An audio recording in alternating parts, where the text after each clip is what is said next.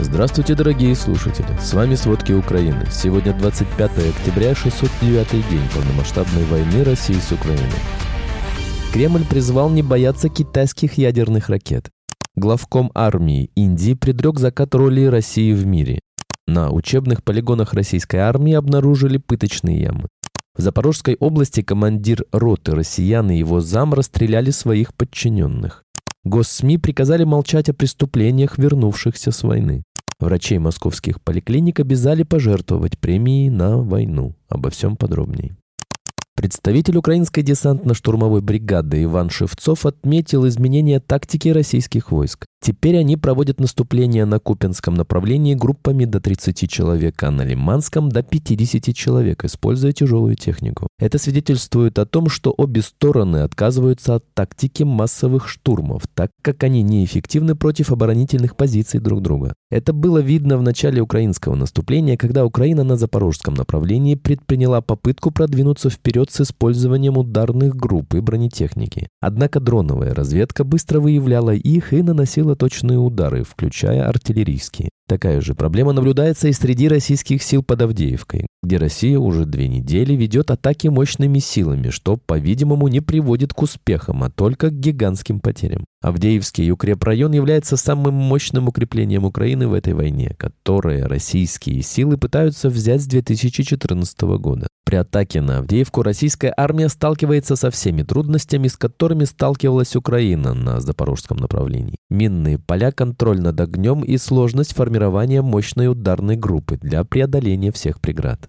В отличие от Украины, Россия не отказывается от этой тактики на Авдеевском направлении. Но на данный момент у русских не получается добиться даже промежуточных целей – захватить высоты и дороги, чтобы перерезать снабжение Украины. Скорость израсходования ресурсов весьма высока, и потери сравнимы с наступательной операцией в Угледаре. Одной из причин отказа от изменения тактики, вероятно, является запрос на проведение этой операции со стороны лично Владимира Путина. Задача поставлена сверху добраться до административных границ Донецкой области. На любой войне взять можно любую точку, это вопрос цены. И судя по колоссальным ресурсам, как живой силы, так и техники, взятие Авдеевки произойдет, невзирая на любые потери. Под Бахмутом Россия тоже понесла огромные потери, но сравнение ситуации в Авдеевке с Бахмутом не точно, поскольку там акцент был сделан на артиллерии. В настоящее время на Бахмутском направлении после восьмимесячной российской атаки Украине удалось добиться наибольшего количества территориальных успехов.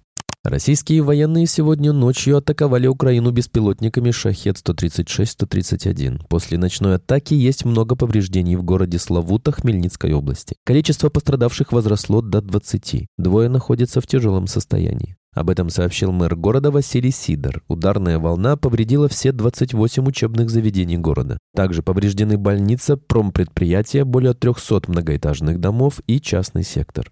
Во время на оккупированном Бердянске Запорожской области неизвестные взорвали машину российского военнослужащего, в результате чего он погиб на месте. Об этом сообщает телеграм-канал «База». Канал отмечает, что бомба, вероятно, была заложена под сиденьем водителя. Напомним, 20 октября партизаны Мелитополя Запорожской области взорвали автомобиль с российскими мародерами, а 7 октября в Новой Каховке Херсонской области взорвали коллаборанта Владимира Малова. Позже он погиб. На оккупированной российской армией территории Запорожской области командир роты россиян «Шторм-Гладиатор» «Шторм-З» и его зам расстреляли своих подчиненных, пишет Астра. По данным телеграм-канала, инцидент произошел 18 сентября в захваченном армией России селе Зеленый Яр. Тела военнослужащих 508-го штурмового полка 58-й общевойсковой армии 60-летнего Шакира Акберова и 57-летнего Андрея Лукашина нашли у автобусной остановки. По подозрению в убийстве задержали командира роты 38-летнего Александра Осташкова и его заместителя 29-летнего Магомеда Магомедова. Российские военные оборудовали ямы для наказания нарушителей дисциплины на военных полигонах Прудбай в Волгоградской области и Тоцкий в Оренбургской области. Об этом сообщает издание «Важные истории» на основании спутниковых снимков и свидетельств очевидцев. Доброволец, прибывший на полигон Прудбай, рассказал, что за нарушение воинской дисциплины военная полиция избивает виновных, после чего отправляет их в специальные ямы на срок до недели. Такие наказания, по его словам, чаще всего применяются за пьянство. Спутниковые снимки, полученные в ходе расследования, подтвердили наличие двух глубоких ям. Вблизи расположения личного состава на полигоне Прудбай. Другой бывший военный, который проходил обучение на полигоне Троцкий, подтвердил, что нарушители дисциплины избивают, а затем кидают в ямы на улице, закрывая крышкой. Спутниковые снимки этого полигона также показали две ямы, но их назначение осталось неясным. Судя по расположению и устройству ям, нельзя утверждать, что они имеют какую-то хозяйственную необходимость или предназначены для учебных целей. Если до начала полномасштабного вторжения история про то, что кого-то посадили в яму без еды и воды, могла создать огромную шумиху и закончиться показательными отставками, то сейчас это не привлекает особого внимания, говорят аналитики КИТ. В это же время администрация президента России предостерегла государственные и провластные СМИ от публикации новостей о преступлениях, совершаемых россиянами, вернувшимися с войны в Украине. Как сообщили два источника «Медузы», близкие к провластным изданиям, Кремль не хочет, чтобы они освещали преступления наемников и бывших заключенных, получивших помилование. Ранее подобных рекомендаций не поступало, и некоторые провластные СМИ активно освещали подобные инциденты. Один из источников издания отметил, что криминальные материалы всегда привлекали внимание аудитории, а связанные с войной темы усиливали интерес читателей. Аналогичные публикации регулярно появлялись и в провластных телеграм-каналах и региональных СМИ, контролируемых местными администрациями. Собеседник, близкий к администрации президента, пояснил, что ограничения на такие новости были введены, чтобы россияне не считали бойцов потенциальными преступниками и не боялись их возвращения. Министр обороны России Сергей Шойгу якобы посетил командный пункт российских войск на временно оккупированной территории Донецкой области во время рабочей поездки. Об этом сообщило Министерство обороны России в Телеграм. В ведомстве заявили, что он заслушал доклады командующего группировкой и офицеров штаба относительно текущей обстановки, характера действий противника и выполнения российскими войсками боевых задач на основных тактических направлениях. Кроме того, по данным Минобороны России, Шойгу заслушал доклады об организации контрбатарейной борьбы и готовности группировки к действиям в зимний период. На фоне провальной миссии на Луну, во время которой российский спутник из-за ряда технических проблем врезался в ее поверхность, Роскосмос решил поддаться в рекламный бизнес. Документ, подготовленный по просьбе Роскосмоса рядом депутатов и сенаторов, предлагает предоставить госкорпорации право на размещение рекламы на ракетах и другой космической инфраструктуре. Как сообщает российский Forbes, необходимый для этого законопроект уже внесен в Госдуму. Так, Роскосмос рассчитывает заработать на рекламе, размещенной непосредственно на ракетах, до 200 миллионов рублей и еще 5 миллионов рублей на объектах и инфраструктуры. При этом из-за санкций и потери большинства международных контрактов убытки компании в 2022 году составили 50 миллиардов рублей, около 700 миллионов долларов на то время. А после провальной миссии на Луну госкорпорация и вовсе решила вдвое сократить штат своего главного офиса из-за нехватки средств на зарплаты сотрудникам.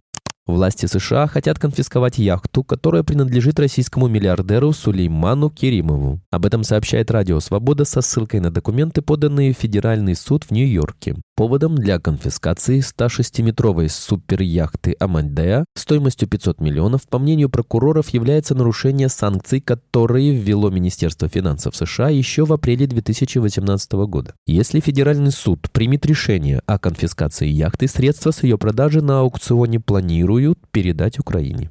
Австралия выделила Украине новый пакет военной помощи на 20 миллионов долларов. Он включает системы защиты от ударных дронов, оборудование для разминирования и 3D-принтер для печати изделий из металла. Об этом сообщил австралийский премьер-министр Энтони Альбанеза. Отмечается, что металлические 3D-принтеры могут быть использованы для печати запасных частей при разминировании, а портативное рентгеновское оборудование может оказать жизненно необходимую помощь украинским военным на поле боя. Великобритания включила системы «Паладин» в новый пакет помощи Украине на сумму более 100 миллионов долларов, о котором британский министр обороны Грант Шапс объявил 11 октября во время новой встречи в формате «Рамштайн». Современный британский зенитный комплекс усилит украинскую ПВО и поможет ей эффективнее противостоять шахедам и другим дронам «Камикадзе». Это одна из самых новых разработок британского производителя оружия. Она была впервые представлена всего год назад, осенью 22 года. Это комплекс противовоздушной обороны ближнего действия, который используется для защиты от всех типов целей – наземных, морских, но прежде всего воздушных. Платформа с комплексом может быть установлена стационарно или же на грузовике. Система является модульной, работает с дистанционным управлением и возможностью повторного развертывания. Парламент Венгрии отказался рассмотреть заявку Швеции на вступление в НАТО. Правящая венгерская партия Фидес во главе с премьер-министром Виктором Орбаном, которая имеет абсолютное большинство в парламенте с июля 2022 года, тормозит заявку Швеции на присоединение к НАТО. Это связывают с критикой состояния демократии в Венгрии шведскими политиками. Россия в ближайшие годы будет терять геополитическое значение в мире, заявил глава Генштаба Вооруженных сил Индии генерал Анил Чаухан. По его словам, закат российского влияния состоится даже несмотря на то, что Москва обладает крупнейшим в мире ядерным арсеналом и декларирует союзнические отношения с Китаем, роль которого будет расти. Мир находится в состоянии перехода от старого миропорядка к новому, заявил Чаухан, выступая на мероприятии индийских ВВС в Бангалоре. Но в новом раскладе сил на планете роль России будет снижаться, предупредил генерал. Несмотря на то, что Россия является крупнейшей ядерной державой, ее геополитическая значимость со временем будет уменьшаться. Восстание Вагнера указывает на внутреннюю слабость и сигнализирует о том, какое будущее может ожидать Россию, цитирует Чаухана The Print. Интересы России и Китая, по словам Чаухана, будут совпадать, причем к ним могут присоединиться и ряд других стран, среди них, в первую очередь, государства-изгои, изгои, такие как Иран и КНДР. Индия с советских времен долгое время оставалась крупнейшим покупателем российского оружия, однако резко сократила закупки в последние годы из-за санкций и срыва контрактов. По данным Стокгольмского Международного института исследований проблем мира, поставки российских вооружений в Индию упали на 37% за последние пять лет период, в течение которого Рособоронэкспорт находится под ограничительными мерами США. Будущее и судьба человечества зависит от того, смогут ли Китай и США найти правильный путь взаимодействия, заявил председатель КНР Си Цзиньпин. Об этом сообщает МИД Китая. По данным Вашингтон-Пост, Белый дом начал планировать встречу между президентом США Джо Байденом и китайским лидером Си Цзиньпином. Ее планируют провести в ноябре. Си заявил, что Китай готов продвигать взаимовыгодное сотрудничество с США, должным образом управлять разногласиями и работать вместе, чтобы реагировать на глобальные вызовы, достигать взаимного успеха и общего процветания. В Кремле не испытывают обеспокоенности в связи с резким ростом ядерного арсенала Китая, который наращивает число доступных боезарядов и строит пусковые шахты для ракет. Об этом на брифинге в среду заявил пресс-секретарь президента России Дмитрий Песков. В данном случае Китай, который сталкивается с очень серьезными вызовами для собственной безопасности в регионе, предпринимает те шаги, которые считает целесообразными, сказал Песков, добавив, что это суверенное право Пекина. По мнению Пескова, китайское ядерное оружие не представляет угроз для России. У нас отношения продвинутого стратегического партнерства, у нас наиболее продвинутая стадия политического диалога, экономического взаимодействия, добавил он, цитата по Интерфаксу. Согласно докладу Минобороны США, Конгрессу по состоянию на май 23 года Китай обладал арсеналом из 500 ядерных боеголовок, готовых к развертыванию и применению. Стокгольмский институт изучения проблем мира оценивал китайский ядерный арсенал в 400 310 боеголовок на начало 23 года и лишь в 290 по состоянию на 19 год. Таким образом, за 4 года число боеголовок, доступных ядерным силам Народно-освободительной армии КНР, выросло на 70%, что сделало Китай мировым лидером по скорости наращивания ядерного арсенала. Так, число боеголовок у Великобритании за тот же период выросло на 25 единиц, до 225. У Индии на 34 единицы до 164, у Пакистана на 20 единиц до 170. Работники государственных медицинских учреждений Москвы получили распоряжение пожертвовать полученные в этом месяце премии на поддержку участников войны с Украиной. В двух поликлиниках всем сотрудникам в октябре выписали большую премию в размере месячного оклада. Но радость врачей оказалась недолгой. Практически сразу от руководства поступил приказ добровольно пожертвовать все деньги. Конечным получателем премии медицинских работников должен стать один из фондов СВО. Пожертвовать деньгами на медицину ради войны с Украиной в следующем году планирует и правительство. В проект бюджета 2024 года Кабмин заложил сокращение расходов по ключевым программам нацпроекта здравоохранения, одного из пяти проектов развития, с которыми президент Владимир Путин выдвигался на четвертый срок в 2018 году. В частности, под нож решено пустить финансирование модернизации поликлиник по всей России. Расходы на соответствующий федеральный проект уменьшатся на 14% с 94 до 81 миллиарда рублей. Ассигнования на ФЕД-проект «Борьба с онкологическими заболеваниями» крупнейший из входящих в медицинский нацпроект решено урезать на 8%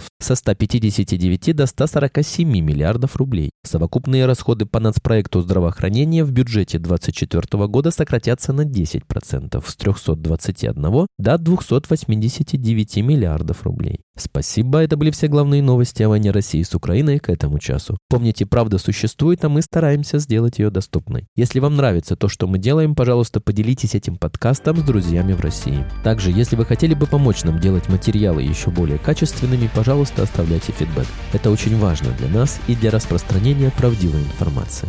До встречи.